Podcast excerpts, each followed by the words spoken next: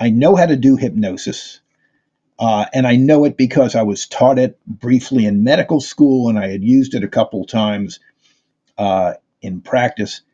And I said, let's just see if that does any good for this guy.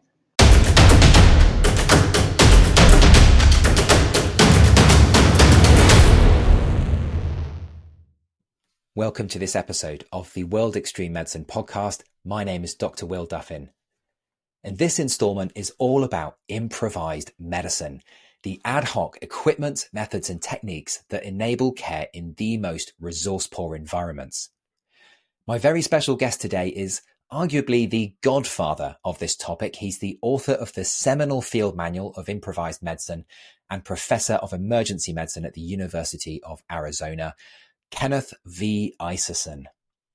Now, I'm not going to lie, I've got his book here in my hands, and it's a meaty tome. It's over 500 pages of the tiniest font the human eye can see with brilliant hand drawn diagrams.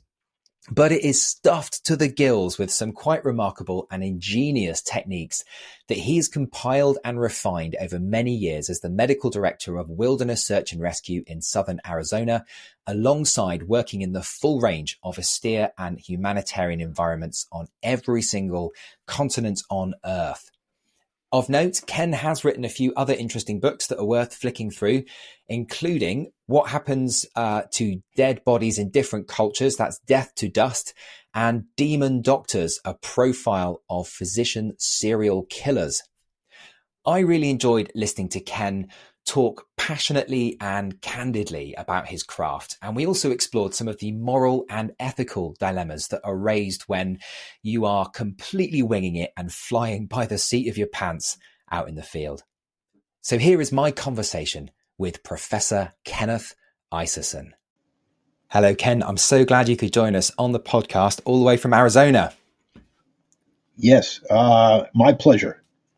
It's a fabulous compendium in my hand here. And I, as you can see, I've attacked it with highlighter and lots of post-it notes because it's just this incredible resource of different tricks and hacks and and wizardry.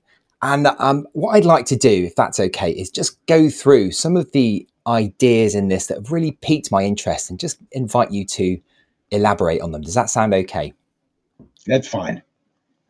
So I'd, I'd like to begin with the, this whole kind of concept of of improvised medicine. What is it and how did you get into it in the first place?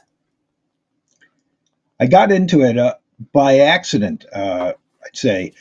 Uh, i've been i worked with our wilderness search and rescue team for 25 years and that includes mountains caves uh, the few running rivers we have. And we'd often come across patients who needed something done, and we just didn't have the equipment, uh, the medical equipment to do it.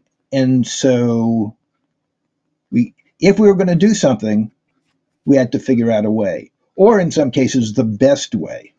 Um, one of the things that I did on the spot uh, was the uh, middle of the night, and I had to work the next day. And we were up in the mountains. We'd been called out. We went up in the mountains, uh, for a guy with a dislocated shoulder who had been hiking by himself.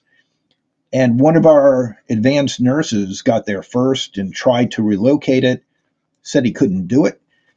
Uh, and I'm thinking, okay, well, I do have uh, sedatives in my uh, medical pack, but if we do that, then we're going to be carrying this guy out for the next several hours, and I'd have to rush to work, and I'd be exhausted said, let's see if there's a better way. So I said, I know how to do hypnosis. Uh, and I know it because I was taught it briefly in medical school and I had used it a couple times uh, in practice. And I said, let's just see if that does any good for this guy. So I quickly tried to just hypnotize him. And one of the things was I had to get my crew back be quiet, just be quiet, you know. Uh, and I induced him. And one of the things about hypnosis is you may not know whether they're really induced until you try it out. And so I did hypno, uh, hypnotize him, and it was very quick. I mean, it's uh, less than three minutes.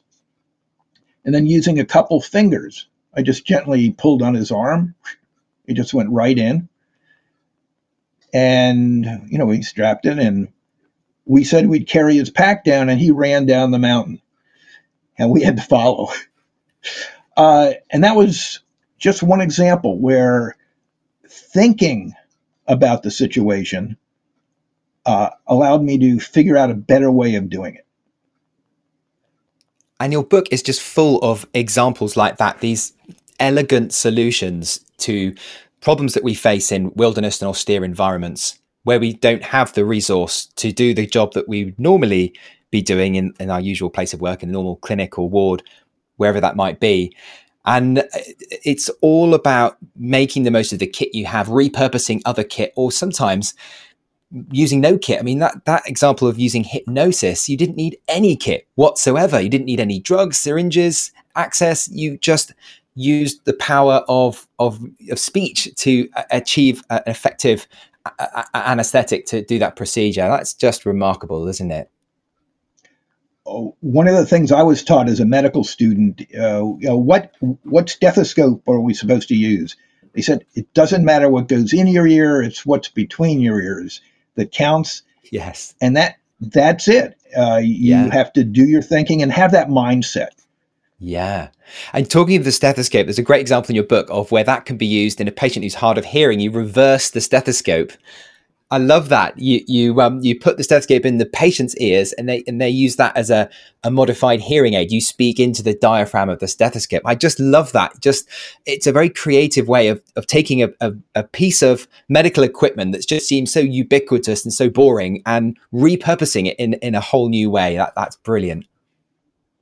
Yeah, and it it generally does work. Make sure you speak the person's language, though. I've had oh, yeah. a couple of cases where it didn't work because we were talking uh, completely different languages. But yeah, that's that's a wonderful technique. And talking of um, diagnostics, tell me what what is direct auscultation? What happens when you don't use a stethoscope at all? Have you tried that? Does it work?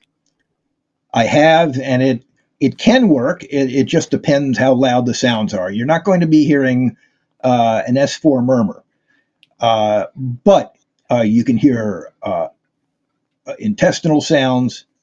Uh, you can hear lung sounds, but you have to be willing to put your ear right against the chest and the, explaining it to the person why you're doing it. And in fact, that's some of the sources I used for the book are going way back uh, centuries.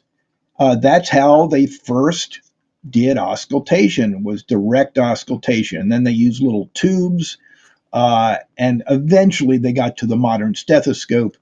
And now, of course, there are a lot of people are abandoning this, abandoning the stethoscope, but uh, it's just going back and look, learning from our forebears. Yeah, that's one thing I really love about the book is it, it is an exploration of the history of medicine, and you do reference that throughout. Um, and it's interesting to see these techniques that were once used in you know, kind of Middle Ages being re- revitalized and repurposed. Um, you know that that kind of ancient wisdom still has its place in in in the kind of modern medical age of, of technical, very high tech medicine.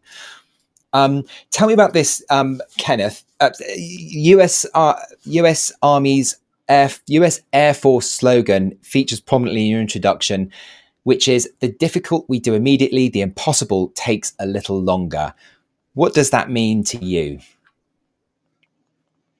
Uh, don't give up. If you need to do something uh, to help the patient, save a life, uh, alleviate pain, uh, figure out a way to do it, and uh, incorporate the rest of your team in the thought effort. Uh, there have been quite a few times when both in wilderness uh, medicine and in uh, situations where we just didn't have what we needed, where I asked my entire team, How do you think we can do this? And between the group, among the group, uh, we came up with uh, an answer. And sometimes it was the pharmacist thinking about an alternative drug. Uh, in some cases, it was one of our engineers uh, who worked with us on uh, search and rescue. Uh, well, we can put together this kind of apparatus right here, and it'll do the job. Uh, so you have to be innovative. But one of the things is, is it necessary for the patient? You don't do it just to be dramatic. Hmm. You have to, the patient actually has to need what you're doing. Yes, indeed. I think we'll come on the second part of this conversation. I'd like to come on to some of the ethics behind this as well.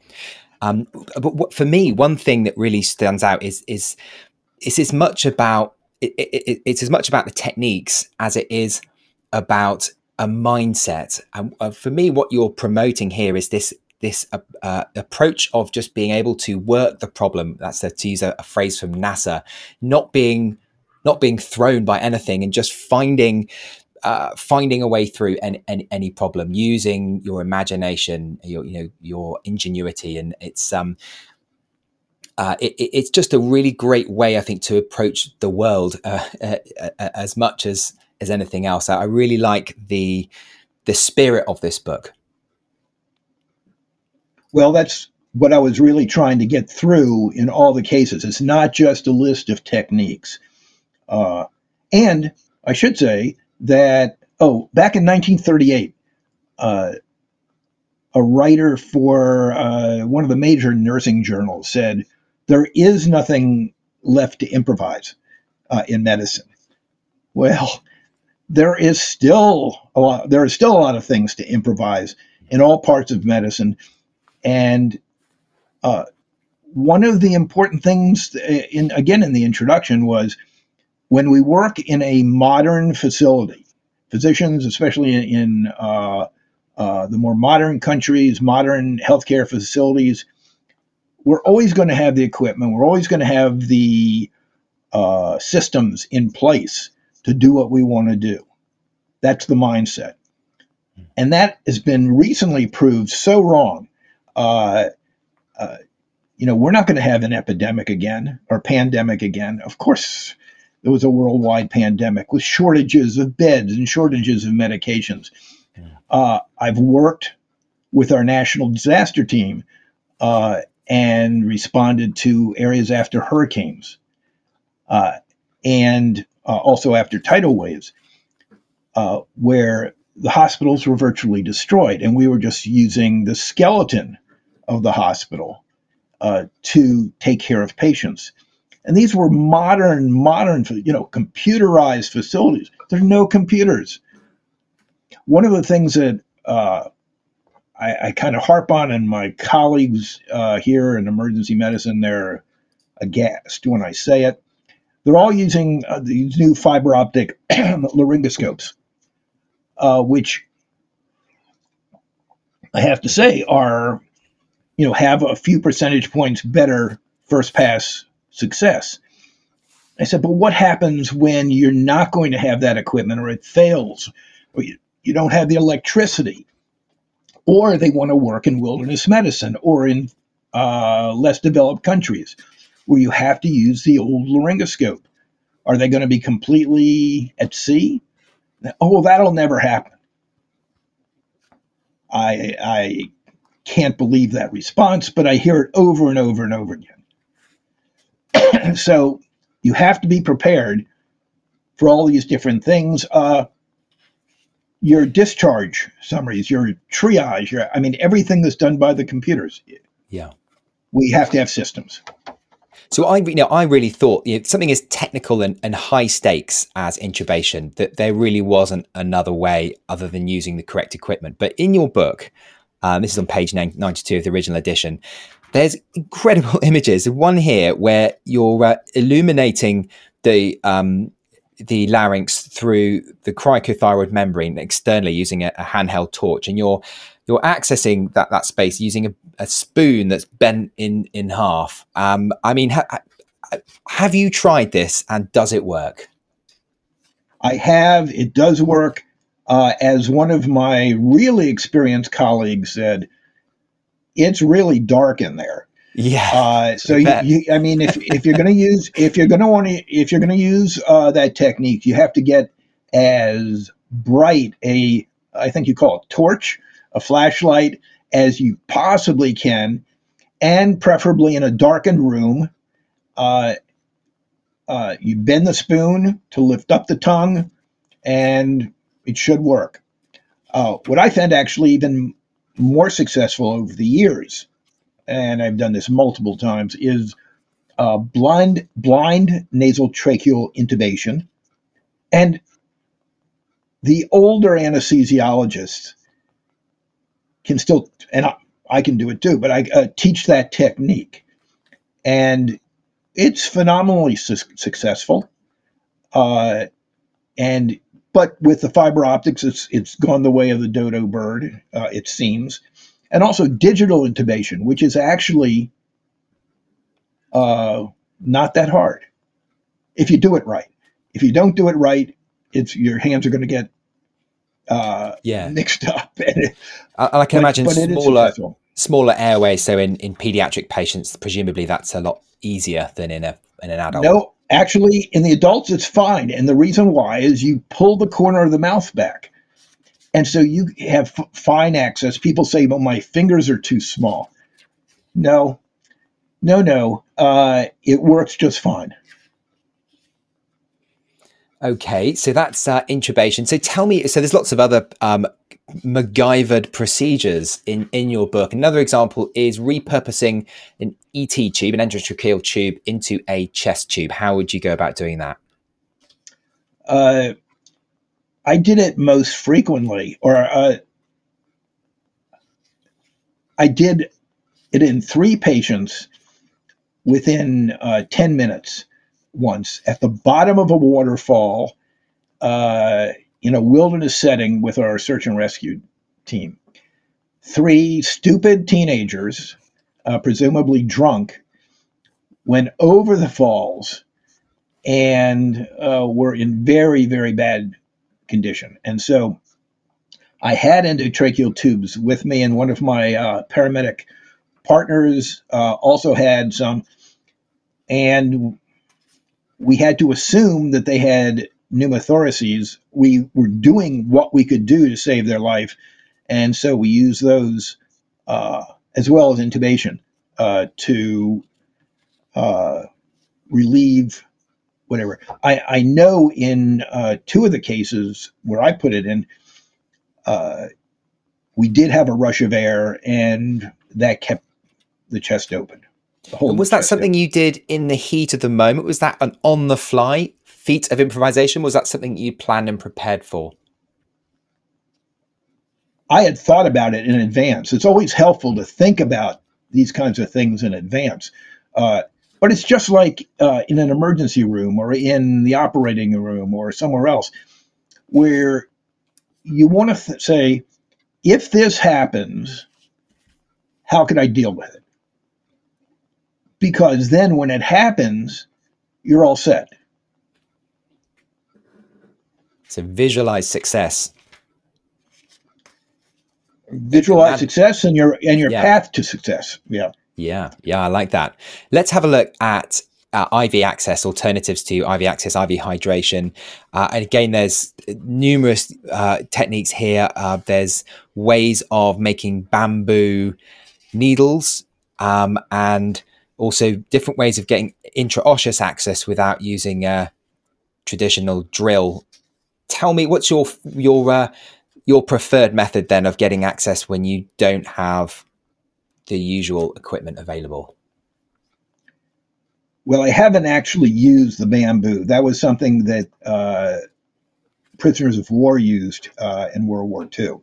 Uh, but I have used uh, regular IV needles to gain intraosseous uh, access in children and neonates. Uh, and where I work in third world countries, we didn't have any of the uh, high powered uh, guns to put in uh, needles. We didn't have the intraosseous needles. So we had to just use large bore IV needles. Uh, and my preferred site, which I developed, was just above the medial malleolus, mm, just okay. at the curve of the medial malleolus. And the reason why is that's one of the thinnest bones in the body. Uh, and I have used it multiple, multiple times, taught lots of uh, docs how to do it, and s- literally saved lives. We could see it because as we were pushing the fluids through these, yeah. uh, the kid would wake up. When we stopped, they went down, and yeah. uh, eventually veins actually showed up, and we could start uh, some IVs. But that's happened multiple times where where uh, I was able to save lives. Yeah, I can imagine. Severely dehydrated.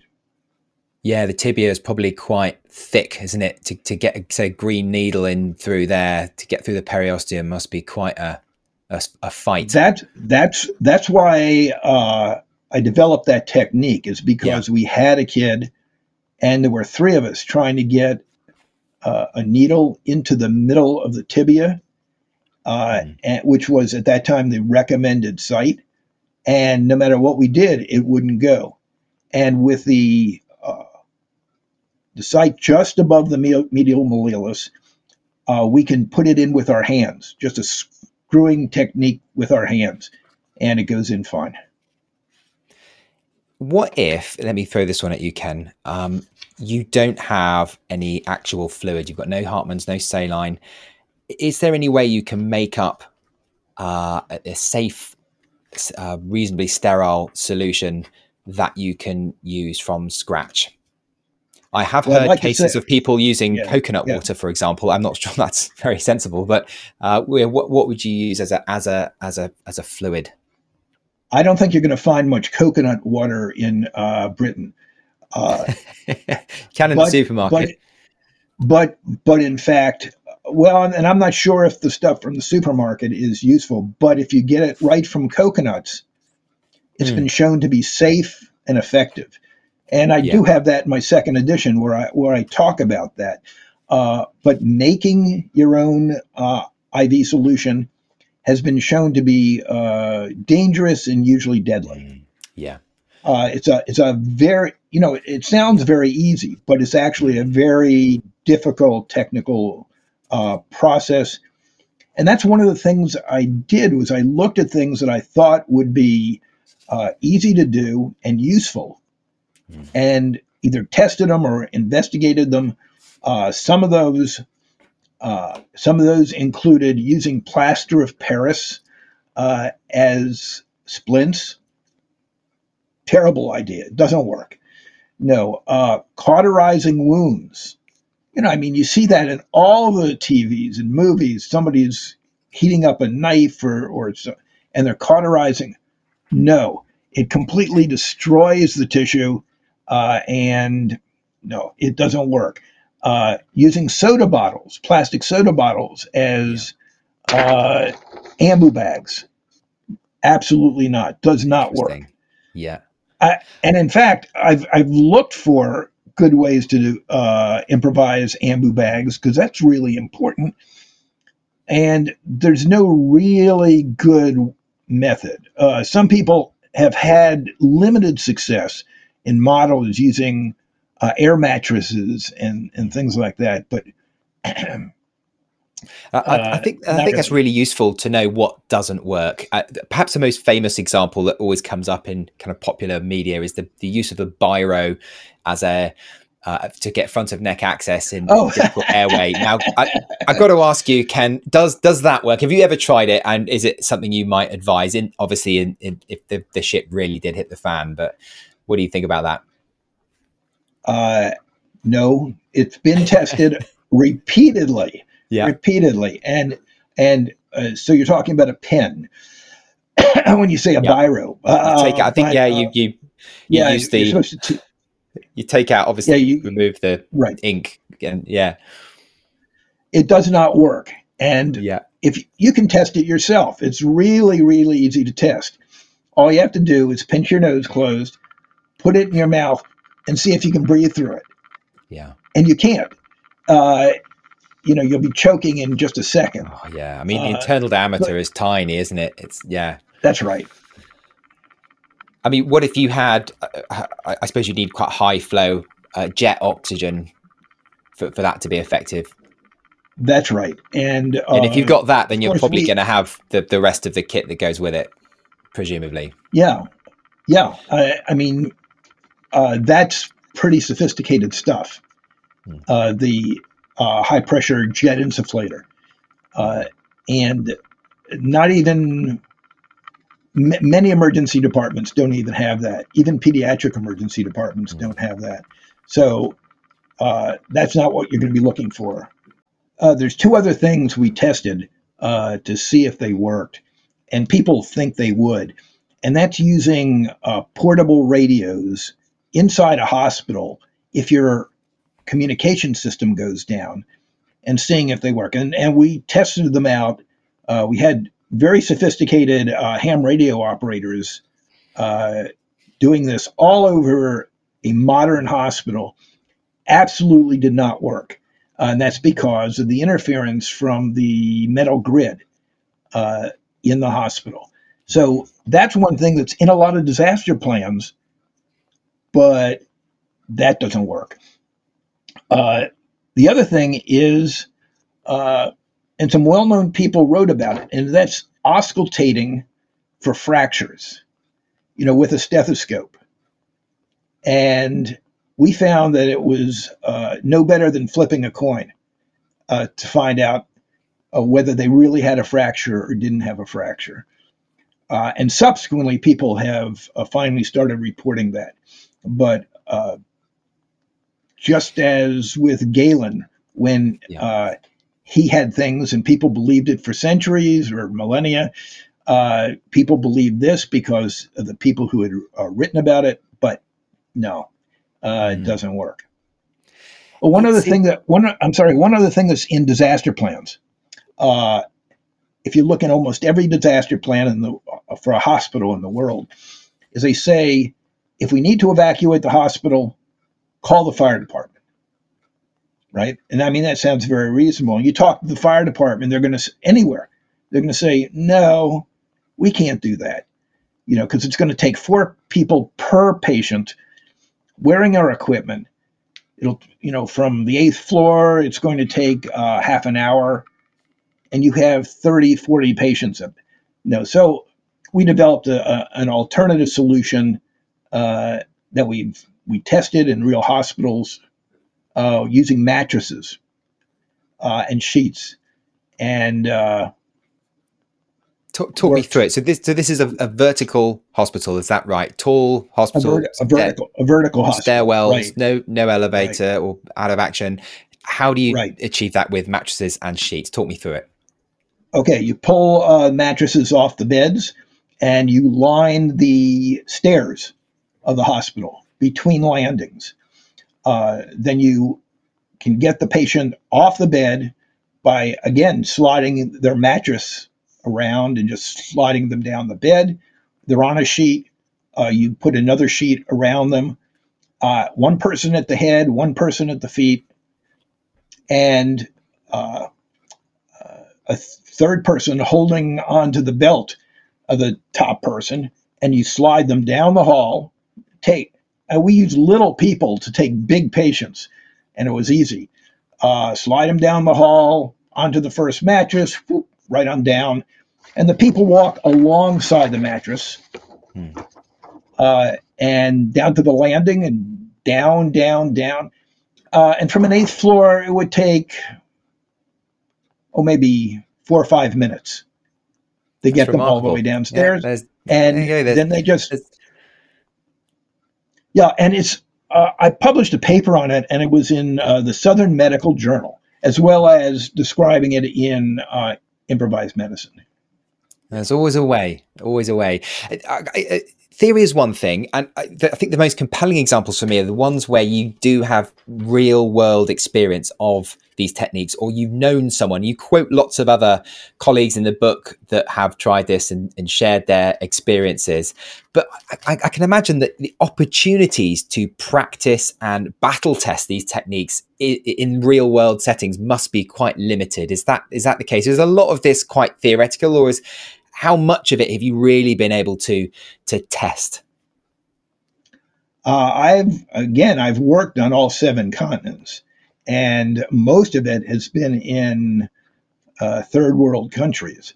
So I've gotten to plus 25 years in the field with search and rescue, uh, and also with the disaster uh, medical assistance team here in the U.S. So I've had a lot of opportunity myself, and then colleague. I've been in association with a lot of colleagues uh, who've done similar types of things. Uh, one of the things that I talk and and I didn't develop all of these. In fact, I didn't develop most of these things. Most of them have been developed by others and I adapted them or they were developed many years ago and I've reutilized them. One of them, uh, which has proved to be extremely useful, is something called a ruggedized IV. Mm, and when I taught, when I was, well, what it is is it's a normal IV. Uh, except uh, except that you really uh, adhere, uh, secure the IV really tightly. Uh, the only part that's out is just a little plastic hub, so you can put something in, and then you're and that's the IV in the vein. Then what you take is you take another IV and you stick it in there, and that's what you attach your fluid to and you bandage it all up. And what it is is for uh, difficult evacuations from the field or for patients who are thrashing around, including kids and other things, mm-hmm. especially if you either had a hard time putting it in or you figured you're going to have a hard time in the situation you're in. Mm-hmm. And I was actually doing it for the first time in Guyana uh, which is a, a, less developed country. And I was I work at the General Hospital there, and they don't have all the resources uh, they want. Uh, and the my colleagues there were just shaking their heads, saying, "We don't need this. We don't need this." And I convinced a few to try putting this in. and then very quickly they found that hey, it works perfectly. Uh, the person started thrashing. The superficial IV came out. All they had to do was replace that needle and put it back in, and they were golden. And, and that's especially true if it's they're giving uh, important fluid for a very important reason or medication through that IV. And that was developed, by the way, that was developed by the uh, special forces. Uh, in the sandboxes when they were there.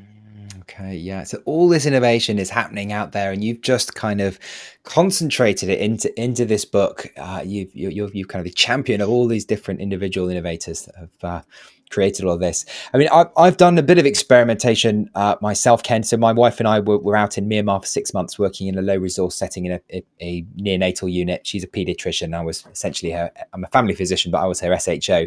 And we played around with making um, bubble CPAP, um, which was quite technical. And also, I think more successfully, um, making spacers out of bottles um, to, for salbutamol, for um, um, beta agonist delivery in, in asthma, and, and, that that worked quite well actually. Uh, and there's there's uh, that's actually a section in your book on that, and also not just using bottles, but also um, polystyrene cups work quite well. Is is that right? That's right. But yeah, you know, excuse me. Uh, there, are, what I'm finding is that some of the techniques in the book are starting to become so routine uh, that they may not belong in this book uh, if we get a next edition. Uh, yeah. One example uh, is uh, lid retractors, improvised lid retractors, if you have to look at the eye. And yeah. you make them by bending uh, the paper clip. Yes. But in fact, now I've seen the ophthalmologists coming down and using those instead of the very expensive formal lid tractors. They, they reserve their formal ones for the operating room. Uh, so, yeah. you know, things develop. Uh, eventually, some of these improv improvisations become the standard. How interesting! I've seen um, in the book also paper clips being used as Thudichums or uh, kind of uh, nasal speculae which I, I, think is quite nice. So you know, one simple piece right. of paper clip can have multiple different applications. Right. I also show how you can use a, a bent hanger. Uh, is that what you call it? A hanger? Yeah, co- uh, metal clothes hanger. Yeah. Yeah, uh, and you can bend it, and you can use that as a nasal speculum. Brilliant, brilliant. Ken, tell me about 3D chest X-rays. How do you get a three-dimensional uh, kind of image in your brain from uh, an AP and a lateral view uh, two chest X-rays side by side? How do you achieve that? No, actually, you do it from two AP uh, okay. films, and uh, what you do is you convince the radiology tech to take two films about 15 degrees apart uh, without the person moving. Then you put them up side by side and you stare at them and you cross your eyes a little bit. uh, I can, I mean, I can do it in seconds. Uh, the first times you do it, it'll take a little longer and you get a 3D image in the middle. the benefit of that is if there is a foreign body or a localized pneumonia, you can tell exactly where it is uh, in the chest in three three dimensions. Um, I actually learned that at a very non third world place. Uh, Mayo Clinic in Rochester, Minnesota, hmm. uh, used to do that routinely. I don't know if they still do for their routine chest x rays. Mm. And you had to be able to learn to do it again in seconds uh, as they flipped uh, the films. A way to practice this without uh, x rays is to take some of those old 3D cards, uh, which you can still find in, in the antique shops, and, uh, and just look at them and form your own image. Ah, so it takes a bit of practice. That one, it's uh, it takes a, a little practice, but I I have a, a, way of practicing in the book where you can yeah. test it out on a non X-ray image.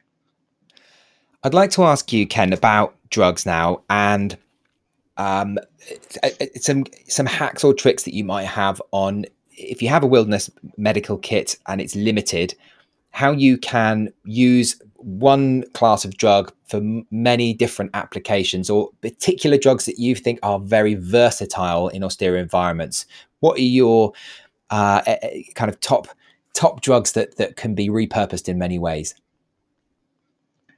uh, it's going to depend on what country you're in. Uh, we talked earlier about Benadryl, which is my go-to multi-purpose drug. Uh, you have to know what drugs are available and how many different uses the drug can be uh, repurposed for. our, one of our problems that I see right now, uh, and for many years in medicine, is the drug reps downgrade uh, any drug that's uh, generic and they try to emphasize the use for every drug. Uh, uh, diazepam is uh, a good example. We're not supposed to be using it for most of the things we used to use it for, but in fact, if you start investigating it, it has lots and lots of various uses that you could reliably use in a wilderness or third world setting. Uh, Benadryl is another one, which is a uh, first generation antihistamine uh, and you might have something similar wherever you are. Um, uh, some of the antipsychotics, uh, I'll give you an example. Uh, prochlorperazine hmm. Uh, can be used as an anesthetic, local anesthetic, as well as an antipsychotic, uh, as an antiemetic.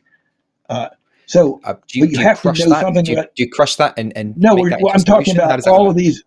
All these are injectable. We're right. talking about injectable. Yeah. Right. Um, uh, the Valium can be used uh, orally because it's just as effective in many cases orally. But uh, you just have have to know your own what's available where, where you are and read just a little bit about the multiple uses yeah. for the particular drugs. But there's something else even more important about uh, drugs. well, one, uh, you can use a lot of veterinary drugs if that's all you have available. Mm-hmm. And I've been in situations uh, where there were almost no drugs after a disaster, but there were some veterinary drugs. And with care, you can use the bioequivalent veterinary drug. Mm. Uh, even more important is there's an expiration date on every drug. And if you look and see how they developed the expiration dates, the pharmaceutical companies, it's flipping a coin or figuring out when uh, they want it off the shelf so you can order more. You can use expired drugs, and I have on multiple occasions. Uh, if the person is in a condition to uh, understand, you can explain to them what you're doing and get their assent. And I mean, I've used even thrombolytics mm. uh, that were past their uh, expiration. Yeah. And I've never had a patient say, I've never had a patient say no. When that was really, the only option. It's great to hear your view on this, and yeah, this the, the section, the discussion in, in your book is is really helpful.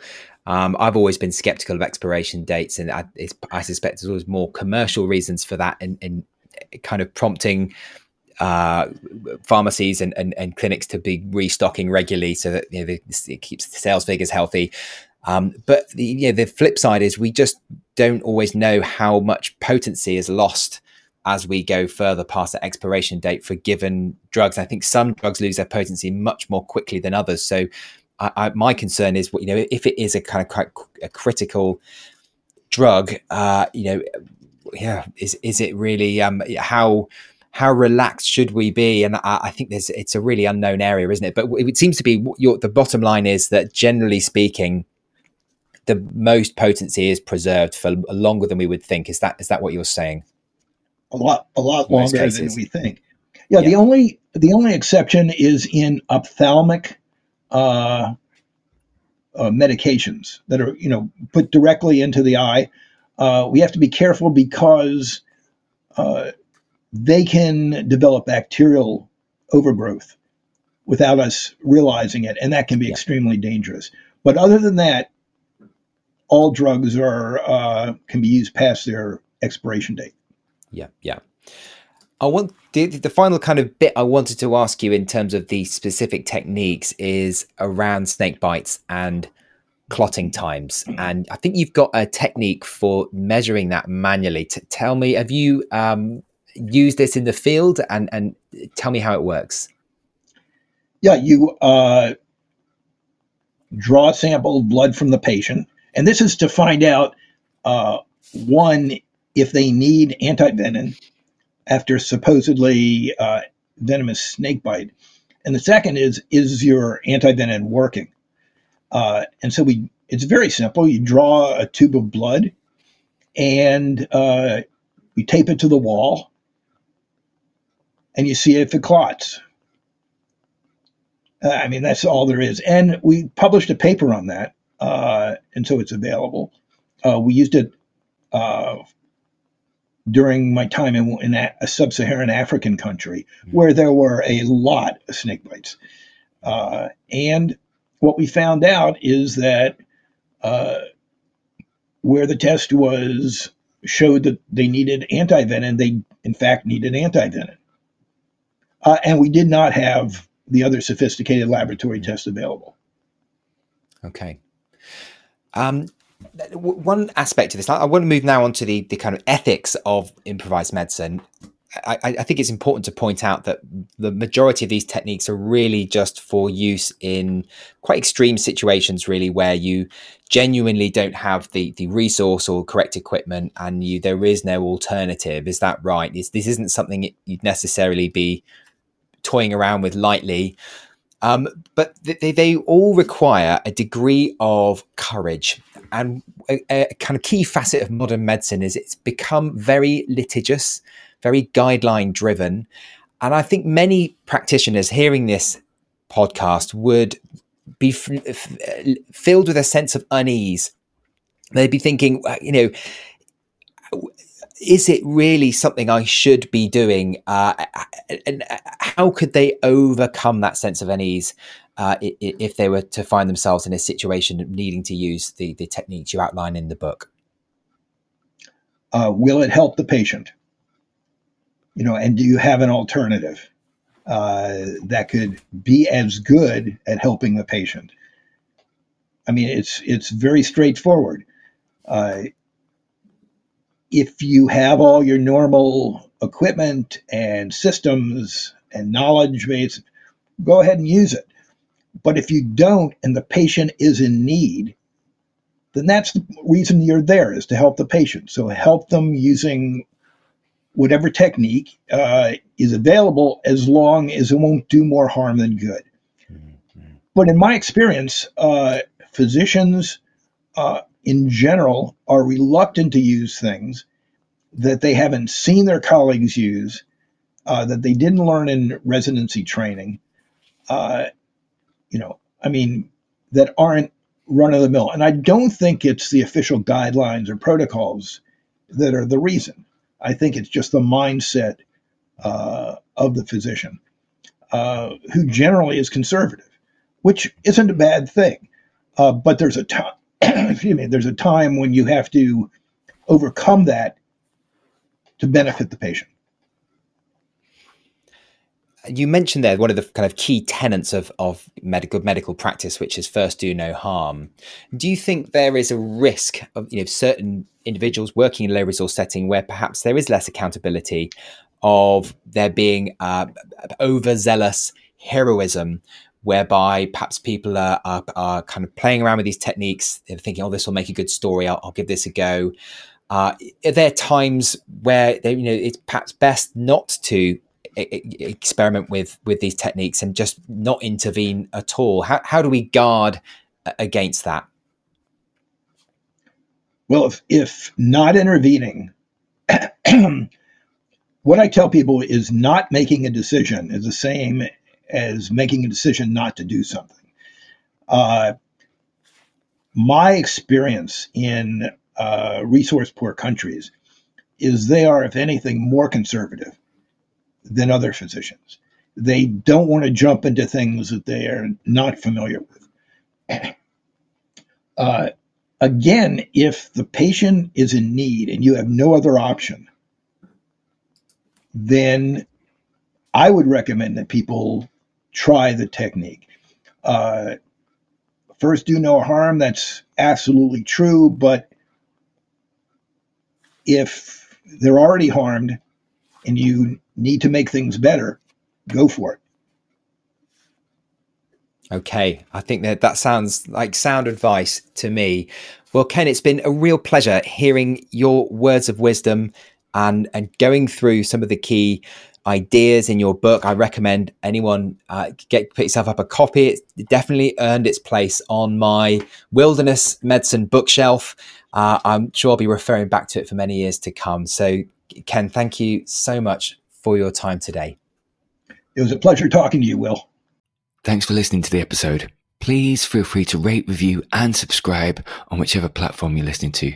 Please also head over to the World Extreme Medicine website where you can find more engaging content on extreme medicine webinars and indeed the collection of courses from our global network, including humanitarian, disaster relief, expedition, space, military, tactical, and performance medicine.